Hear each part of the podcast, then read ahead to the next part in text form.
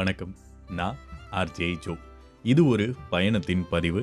எழுத்தாளர் ஆசைப்பட்ட மாதிரி ஒரு பயணம் அமைஞ்சுதா இல்லையா அப்படின்றத தான் தொடர்ந்து பார்த்துட்ருக்கோம். அந்த வகையில் எழுத்தாளர் ஆசைப்பட்டதெல்லாம் நடக்கிறதுக்கான ஒரு சின்ன சூரியோதயம் பஸ் பயணத்தில் ஏற்பட்டுச்சு அப்படின்ற நம்பிக்கையோட எழுத்தாளர் ஹோட்டல்ல இருந்து அந்த அருவிக்கான பயணத்தை முடிக்கிறார். ஸோ அதுலேருந்து தொடருவோம். அருவி வந்துருச்சுன்னு ஒரு இடத்துல இறங்க சொன்னாங்க. இறங்கணும் சுற்றி பார்த்தா ஒரே எஸ்டேட்டாக இருந்துச்சு. இங்கே எங்கே அருவி இருக்க போகுது அப்படின்ற ஒரு ஆவல் ஒரு தேடல் எல்லார்கிட்டேயுமே இருந்துச்சு.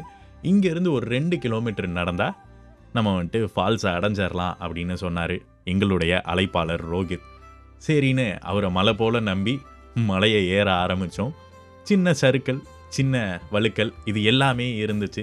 அந்த பயணத்தில் தான் ஒவ்வொருத்தராக அறிமுகப்படுத்திக்க ஆரம்பித்தோம் ஸோ அதில் சிலுக்கிடம் மொத மொத வந்து பேசின ஒரு பெண் அப்படின்னா தன்யா.